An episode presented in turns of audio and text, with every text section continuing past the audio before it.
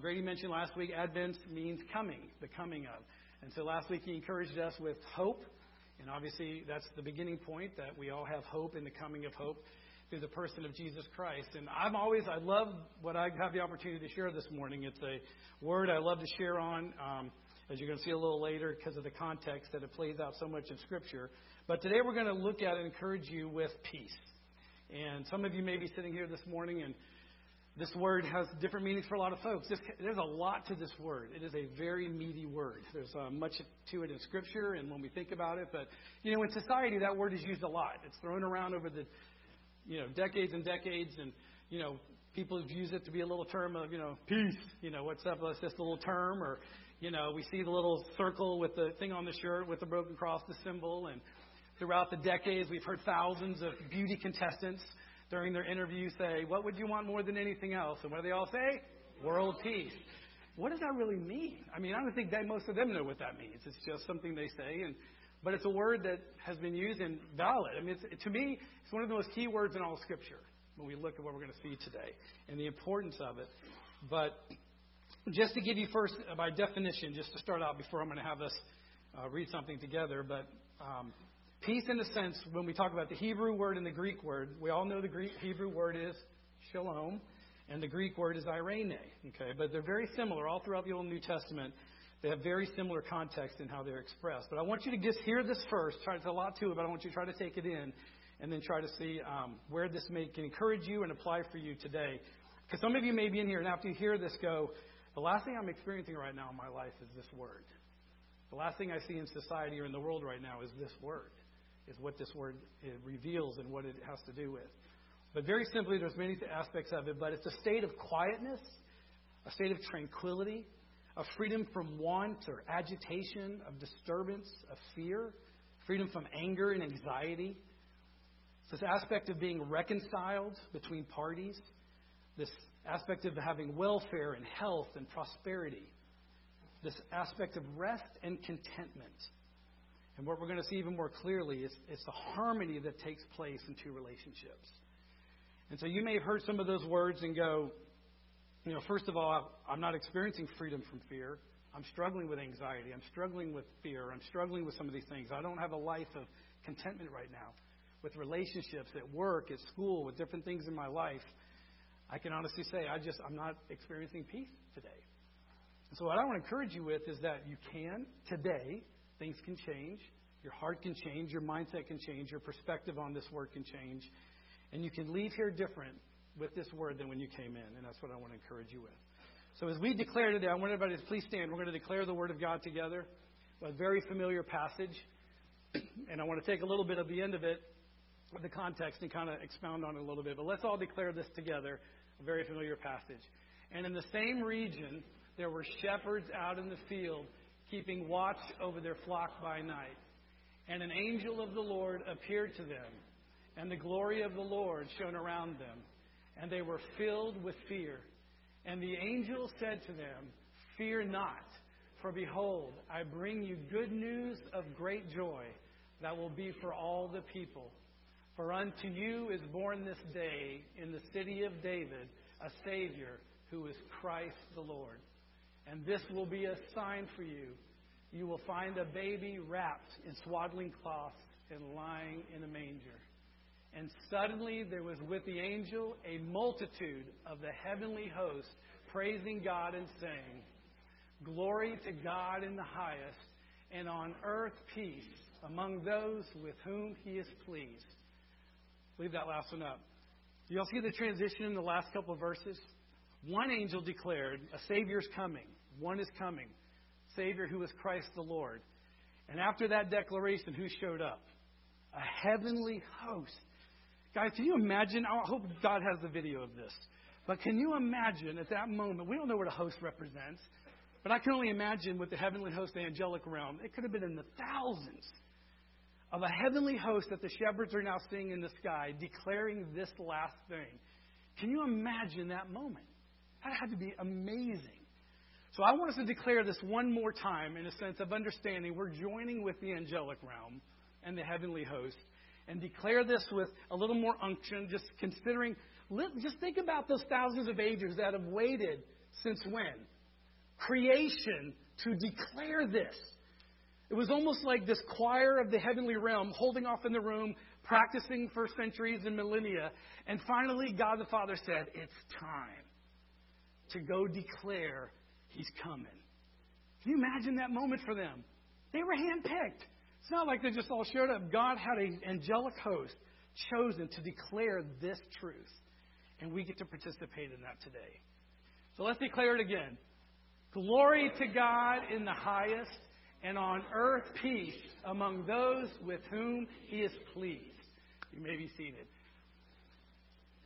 I just love that declaration. It's what we're going to look at this morning. And when you hear that word peace, as we know with everything, peace begins with a person. And that person is God himself. And the beauty of that is we look at the origin of this word. The origin of peace starts with the God the Father, God the Son, and God the Holy Spirit. Some of you may never have even thought about it in this context. The reason this word is so important because it is representative and it's a display and a manifestation of God himself. Long before creation, God existed, right? Perfectly, in perfect unity, in perfect harmony, in perfect what? Peace. That word didn't even exist. That word is a reflection of who God is in his person. God the Father, God the Son, and God the Spirit, all living in this, for us as humans, an incomprehensible unity and harmony and, contentment and satisfaction that is beyond what we can truly understand. Thank God for that, or we would be God. So when we start with the word peace and why is it so important, it is God. He is peace in and of himself. As the Father, Son, and Spirit, long before creation, enjoyed this perfect harmony and perfection, this ultimate peace together. And then, by his own choice, not because of anything that was lacking, did God lack anything in and of himself? No. Perfectly satisfied. Perfect in everything he is. But out of his love and grace and mercy and wanting to reveal his glory and to experience that and to have glory brought back to him, he what? Created. So in the Garden of Eden, creation, when God put that in place, and at the end of on day 7, it said he looked at all that he had done, and it was what? Not just good, it was what? Very good. There is now a little word before it. It was very good. So where we can first see what God intended, his original intent, was perfect peace on earth was where? In the garden. There was perfect harmony, perfect contentment. Everything was tranquil and quiet and perfect. With who? Adam and Eve. With two humans. And they were to obey one negative command, right? Do not eat. That was it. And what happened to perfect peace in the garden? Broken. Why? Sin and rebellion.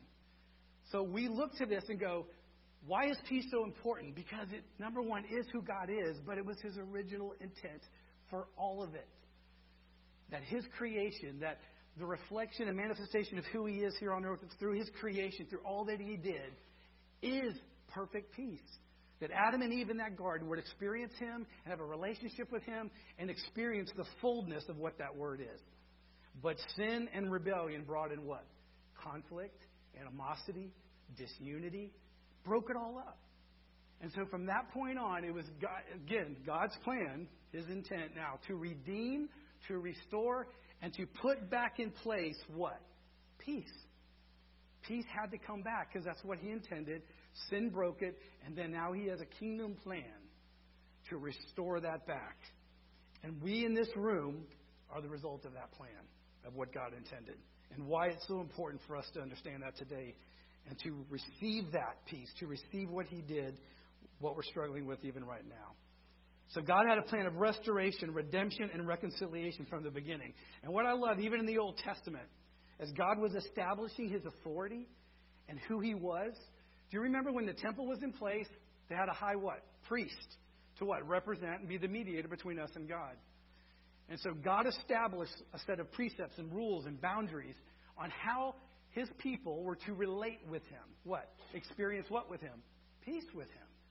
And what he put in place were sacrifices and different rules and boundaries within the temple and other type of things We have 10 of them that we abide by very clearly, right? The 10 commandments, all that's a part of it. But what I love, even throughout the time of Moses and establishing his law and the temple and everything, there were guilt offerings, there were sin offerings. But guess what else very clearly was mentioned consistently? There were peace offerings. Guys, that's significant. That he even continued to emphasize that word in relationship with him by sacrificing an animal. That you bring this animal before God, you kill it, blood is shed to what? Have peace with their God. So all through the Old Testament we see this, and it was just a constant way that they related with him. I want to lay just some foundational Old Testament scriptures. I have 13 scriptures, so a few I'm going to put on the board, and the others I just want you to receive and hear, just for time's sake, okay? Psalm 119, 165, this psalmist says, "Great peace have those who love your law. Nothing can make them stumble." It's a pretty bold statement. The psalmist is saying, you live by the precepts of God and who he is in his nature, and you obey his law, you're going to experience great peace, and you will not stumble. You will live with a faithfulness and a trustworthiness where you will be able to handle things and not fall from grace. Isaiah 26, verse 3 through 4. Isaiah says, "You keep him in perfect peace whose mind is stayed on you, because he trusts in you. Trust in the Lord forever, for the Lord God is an everlasting rock." So even here Isaiah is saying, you can experience this amazing peace. Even here it says perfect peace, by having your mind focused on God. Trusting him, looking to him forever, because he's a rock. He's the one that we can cling to and fall back on. He is solid and secure. Isaiah 9, verse 6 and 7, very, very familiar passage. "For to us a child is born." Remember, what did Grady say last week? How many hundreds of years is Isaiah? You guys remember? 700. Keep that in perspective, you guys. This is amazing. Again, look at what Isaiah is declaring here. 700 years before Jesus is born. "For to us a child is born, to us a son is given. And the government shall be upon his shoulder, and his name shall be called Wonderful Counselor, Mighty God, Everlasting Father." And what? Prince of Peace. "Of the increase of his government and of peace there will be no end, on the throne of David and over his kingdom, to establish it and to uphold it with justice and with righteousness from this time forth and forevermore." I love this declaration. What a prophecy of the one who is to come. And it says, it doesn't say a government shall be upon his shoulder, does it? It says what? The government. There's one power, one authority, one kingdom above all. There is one. And he is it. He rules over all, is an authority over all. And look at the beauty of how he is described. This wonderful counselor, a mighty God. So there's power there. But a counselor, do you remember who is the counselor of the Trinity? It's the Holy Spirit. He's the paraclete. He literally is the one who comes alongside. So he's been saying here, there is this comforter that's coming, this mighty God, this everlasting Father, a Prince of Peace. The Trinity, the Godhead, is represented in this scripture. And this government that's coming will have eternal peace. One peace forever and ever based on justice and righteousness. So back to Luke chapter 2, he's not going to put it up, but just to look at this again. This declaration 700 years before, and now an angelic realm came in to declare it again. And an angel came and again said, I don't know if you guys caught this, because we've heard the story about, I love Peanuts, love Charlie Brown. We've all seen Charlie Brown Christmas. And what we declared was what? What Linus got on stage and did he not? What a climactic end of that. Just declared the gospel there. But how he declared it at the end, it said, "Glory to God in the highest, and on earth, peace and goodwill toward" what? Men. Peace and goodwill toward men. Well, that's not a very accurate translation. It's just not. It's in part, that was the King James Version. But what we declared, did you guys catch the end of what we declared? It is very significant. "Glory to God in the highest, and on earth peace among those with whom he is pleased." And that changes a lot of that context. Now, obviously, the Messiah was coming. The Savior is coming to offer peace to all. He's coming to restore peace. But not everyone was going to experience it. And especially not in the way that we think. And we all know today the world says they offer peace. But as we're going to see here in a second, it is an absolute lie. It's a facade. It's fake. It's not real. And so when we look at this and we see that a Savior is coming, a Deliverer is coming, they declared this one who was coming, it reminded me of Moses. Because remember, he says a Savior is coming. Did you know that's what Moses means? The word Moses, Deliverer, Savior, when he came. When Moses came to the people of Egypt, what was he coming to save them from? Bondage, right? Slavery. What are we all? That's what I love about this declaration. Everyone the Savior is coming to deliver and set free are what? We are all bound. Mankind was bound. We were in bondage to sin and rebellion. That's what was broken in the garden. That's why there was no peace. So this one who is to come, as they declared, is coming to restore and to deliver us from our bondage of sin. Isn't that amazing when you see the context, what was declared? And this is what is offered to us and what God has come to do. As I was studying, I found one of Piper's little devotionals on this, and he had some good insight just to bring out in this. But talking about this glory of God in the highest and peace to those whom he is pleased, Piper says, these are the great purposes for the coming of Jesus. Glory ever ascending from man to God, and peace ever descending from God to man. God's glory sung out among men for the sake of his name. And God's peace is lived out among men for the sake of his name. There is hardly a better way to sum up what God was about when he created the world, or when he came to reclaim the world in Christ. As what we said before, his glory and our peace, his greatness and our joy, his beauty and our pleasure. The point of creation and redemption is that God is glorious and means to be known and praised for his glory by a peace-filled new humanity. You read that last part again. I thought that was so good.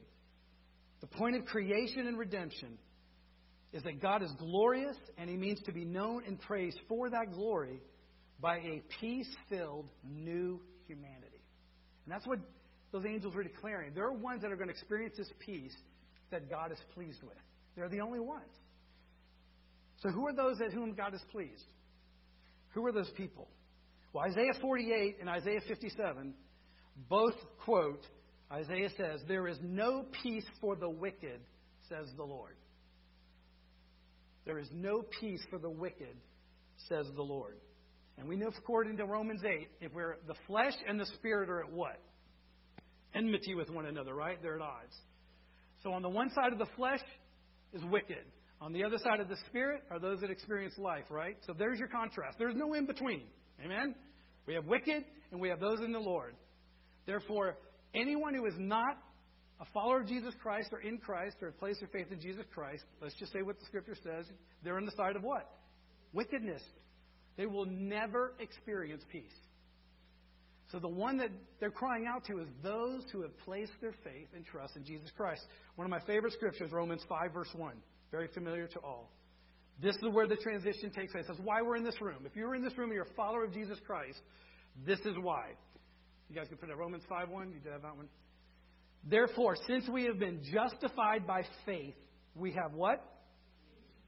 Peace with God through our Lord Jesus Christ. The only reason we have peace with God is because we've been justified by Christ. And remember, justification is that federal, it's a judicial act where Jesus himself took our place, took everything upon himself for us. He took CJ's place. I should be dead. I should be crucified. I should have paid for my sin. I should be murdered. Not him. So justification is that Jesus stepped in and became my replacement, my atoning sacrifice. And isn't this beautiful? That way back in the Old Testament, all those thousands of years, the Israelites offered what to the Lord? Peace offerings. What did Jesus become? Our peace offering. Jesus became that for us. So when he laid his life down and we sang it, that Lamb of God was the capital T-H-E, the peace offering that took care of all of it for us. So if you're in here today, you can look to that truth first and go, I can have hope in life and be free and experience the freedom we sung about. And it doesn't matter what situation I'm in or what problem or discontent or disunity, or I'm dealing with fear and anxiety, but because Jesus became my peace offering, I can have hope and life and justice, and I can walk in His righteousness. That's the truth we start with. That's why we're in this room, is because of His justification. So He was our peace offering. Paul says in Ephesians 2:14 that Jesus Himself is our peace. Peace is a person. That's why we got to always go back to it. It's why our faith is different than everything else. Our peace, what we experience, our rest, our tranquility, our contentment, our satisfaction is in a person, not in anything else. It's a person of Christ, and that's where it starts. So just look to Him. Just think about that as we continue, as we finish up here, that He became your peace offering for your salvation, for you to experience life with Him. Let me just read some of these verses and just take this in. And Patsy read one of them. John 14:27, Jesus declared, I mean, this is amazing to even think about. Peace I leave with you. My peace I give to you. Did you guys hear that? Jesus saying, the peace that I have, I'm giving to you. What kind of peace could Jesus be experiencing? He's the God-man. Fully God and fully what? Human. But the peace He's experiencing is in full harmony, full unity, full contentment, full satisfaction in whom? His Father. With God Himself. And He's saying, I'm going to give you that peace. That tranquility, that contentment, that trust, that faith, that relationship I have is yours now to experience the same way. Wow. And again, I know sometimes it's hard to take those big truths, those almost incomprehensible truths, and really whittle them down to our life, this everyday stuff that we're struggling with. But guys, that's what we have to try to say, Holy Spirit, help me do that. Help me apply that incomprehensible truth, that the peace that Jesus Himself experienced and is experiencing, even now sitting on the right hand of the Father as God the Son, we have that peace. It's not like we have to go get it. Where is it?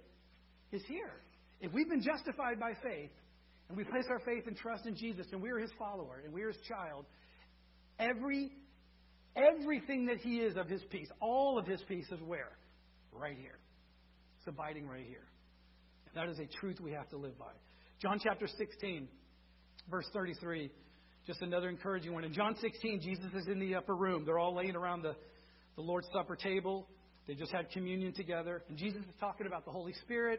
And He's talking about how He has to leave and go to the Father, and talking about His return one day. So you would think that would stir a little bit in the apostles, right? You think they would be experiencing a lot of peace at that moment? Probably not. You're what? You're leaving us? You're bringing someone's coming down. You're leaving to go to the Father. You're dying. You're going to be murdered in a few days. This is the conversation. And look what's declared. Again, we've heard this many times, but this is the context. Jesus said, I have said all these things to you, that in me you may have peace. In the world you will have tribulation, but take heart, for I have what? Overcome the world. I love that He made this statement clear. In the world you will maybe have tribulation. You will. But I love the contrast there, saying the world does not provide any peace. There's nothing the world has to offer that's going to provide you peace. Only me. In me, based on the relationship you have with me and who I am. And so right now you may be in here going, yep, I'm in the verse, tribulation, trials, pain, suffering. But what did He just say here? In Him, you can overcome that. You can live through that. You can walk through that with His power, with His love, with His grace. In Him, you can have peace in that situation. Romans 15:13. Just take these in. May the God of hope fill you with all joy and peace in what? In believing, in your faith. So that by the power of the Holy Spirit, you may abound in hope. In your faith, in believing, in trusting. Paul's here saying, he's praying this down. May you experience hope and joy and peace in believing. So that, there's a result. So that as you experience that, the power of the Holy Spirit is there. And you can abound in the hope that is before you. Philippians 4:7, again, another very familiar passage. And the peace of God, which surpasses all understanding, will guard your hearts and your minds in Christ Jesus. Isn't a lot of times we just, when we're praying, we'll just say, Lord, we want your peace that what? Passes all understanding. We usually stop there. But do you guys see the rest of that verse? This is really important. I mean, I've never really saw it this way for years. And what Paul is saying here is that the peace of God, again, first of all, which surpasses all understanding. So what does that tell us there? So what type of thing? It's supernatural. This is something that is so beyond what we can fully grasp. Only through the power of the Spirit and God revealing it to us can we truly walk in it and accept it and understand it. And that's a good thing because it's so amazing and so supernatural. But literally it says it will what? Guard us, our hearts and our minds in Christ Jesus. Piper goes on to say in this little area, he says the picture here is that our hearts and our minds are under assault. The peace of God, all that God is in His contentment and rest and tranquility and all that He is in this, His health, His welfare, all that is God, literally can be like our secure guard. It wraps around us like a fortress, is what you can picture. Our hearts and our minds to protect us. Because, as he says here, we're under assault. Guilt and worries and threats, confusions, uncertainties, they all threaten our peace. When I got to this point, I'm always reminded, and I love this study. You can put up the first slide. You guys will all get a little reminder of, ta-da! Okay. Whenever I hear the word peace, it's such a big part of Psalm 23. I love teaching on the sheep and all that. You guys know that. But this is just a great example. When you see this picture, have you guys ever seen the sheep right up the road here? You guys know we have a little flock. I'm this close to just barging in and knocking on the door and saying, can we have a little chat? But I've seen it for years. But there's a little herd, a little flock behind. Literally right up here, right after Bell Road or whatever. I mean, the Y. So even when I see them out there and stuff, but this right here, this picture, through Scripture and what we see, is the manifestation of the physical presence of peace. Okay? In a herd, in a flock of sheep, specifically sheep. When you see this, that is peace by definition. Because when you study sheep and all these other kind of things, and if Paige was here, she probably could attest, but it takes many things to happen within the herd that the shepherd has to do to make the conditions of that flock be in a certain type of way for the sheep to even do this. Okay? That doesn't happen by a sheep just going, you know, plopping on down. Do you remember? The Lord is my shepherd, I shall not want. He, say it louder, He makes me lie down in green pastures. You ever caught that? The sheep don't plop down on their own. It literally says, He makes me lie down. Well, how does He make the sheep lie down? What's the context? There's four things, very brief. Four things have to be in place for a sheep to be in a posture and a mindset to be able to do that. They have to, and we just sang, that's why I love the songs again. Freedom is the word. For the sheep to do that, there has to be freedom from fear. No fear whatsoever. If there's the slightest inkling of fear, a sheep cannot do that.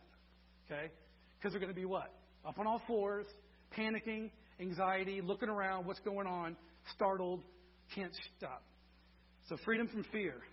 Second is freedom from friction, specifically relationships in the herd with other sheep. If there's a couple ewes going at it, a couple rams going at it, a couple mamas button up, you know, which we've seen, if there's any friction in the herd amongst each other, they cannot do this. So that's number two. Three, freedom from pests. What did you just read here? We're always under what? Assault. Pests, gnats, bugs, mosquitoes. Those of you that work with cows all the time, you see them flying around and they're just what? You've seen cows banging their heads up against trees, and there's chaos. There's no peace there. So for a sheep to even do this, there can't be any pests around. And lastly, freedom from hunger. There's no peace. If they're eating, they always have to stand. So just to see that picture, which I hope whenever you see it, it's just that's perfect peace. So there's no fear, no friction in relationships, there's no pests around, and they're not hungry. They're satisfied fully. Okay? And so we know John chapter 10 is the only scripture in all of the Gospels that Jesus emphasizes this beautiful relationship of shepherd to sheep. It's the Good Shepherd chapter. And in it, Jesus says, I am the door. And if I'm the Good Shepherd, if anyone walks and enters through me, they will be saved. And then they are able to come in and out and find pasture. Y'all hear that word? So you can come in and out of my gate, like you can come in and out of my door, and you will find pasture. That's the same Greek word of me, pastor. Okay? It means poimen, which means one who pastures, one who shepherds. And the whole emphasis of that is when you come in and out and find pasture, it means the sheep will find everything they need fully to satisfy them. Full satisfaction, which means, i.e., peace. So Jesus is saying, when you come in and out of me, I'm the good shepherd, I'm the door, you're going to come in and out and find peace wherever you go. And the very next verse, he brings up the contrast. But there is one who's a thief. And he comes to what? Steal, kill, and destroy. And when we teach this with the flock, it's those are the predators. Every flock of sheep are terrified of predators, wolves, cougars, anything that's going to come and they kill. And who is that? That's Satan. When we talk about that we're under assault, that is what the enemy comes to do, to bring guilt, worries, threats. He tries to do anything he can to get us little sheep off track and to lure us into places or get us off in places where we are not in the care or in the sight of our shepherd, right? Because what will that eventually lead to? Destruction. I'm going to show this video that we found. It's hilarious, but this is us and me, and I just have to show y'all. This is what happens.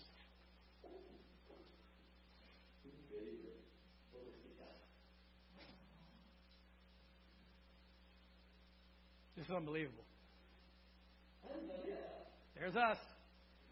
Good old Christians. Here we go.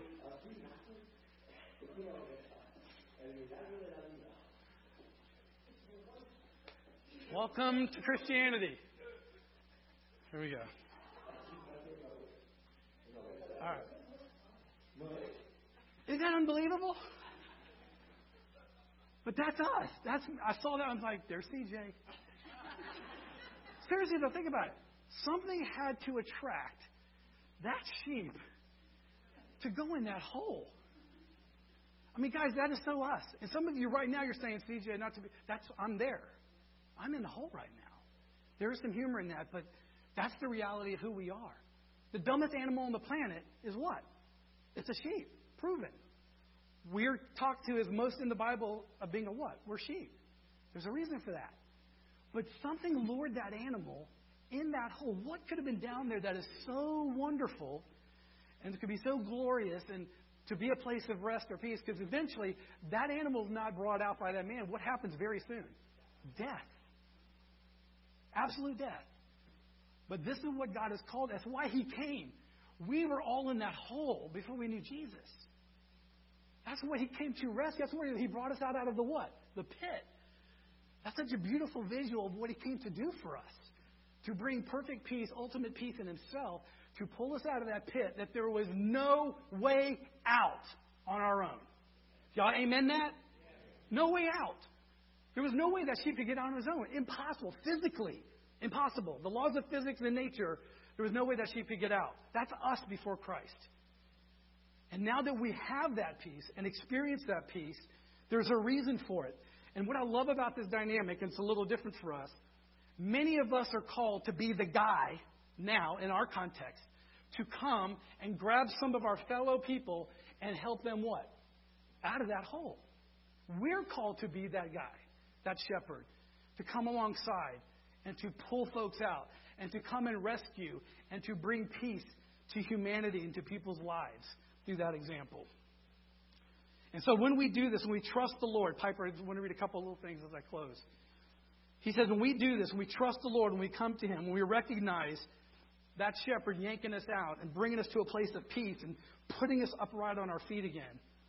And we remember that we already have the peace of God abiding in us and trusting him as our loving and heavenly Father to help us.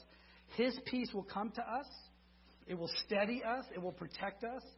And it will bring us out of those disabling effects of fear, anxiety, and guilt. And then, from that posture, we are able to carry on, and our God gets the glory for what we do because we've trusted in him. Guys, there is a reason. He came back to bring his peace, to restore it all. But guess what? He's called us to participate in bringing the peace back. You guys know that? It is on him, but now he's wanting us to join in as ambassadors of peace now. As I was seeing the horrible things at Gatlinburg and the fires and all that stuff, all I kept hearing, you know, we heard the two words through disasters and all these things. First, what? Responders. first responders. They're the first ones to what? Dive in. They run to the danger. They run to the chaos. They run into the conflict. With what? No fear. Because I know that's what they're called to do. They're equipped. They're ready. Alex is one of those guys. He's on the ambulance, and he's ready at any moment to get a call. Right now, he could go. He's a first responder at certain locations. Right now, he could get beeped. Guys, that's us. We have been called to be first responders of peace to this world, to the people around us. Romans 12:18 says, if possible, so far as it depends on you, live peaceably with all.